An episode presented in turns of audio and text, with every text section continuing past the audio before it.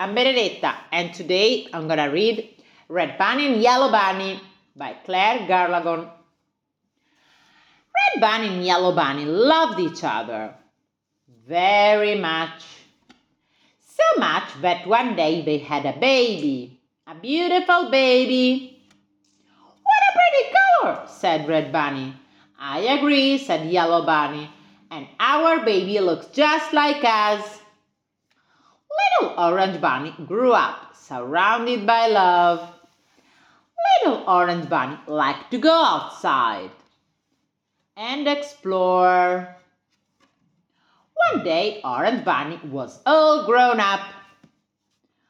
Orange Bunny looked everywhere for the one bunny to love. At last, Orange Bunny found Green Bunny. They loved each other very much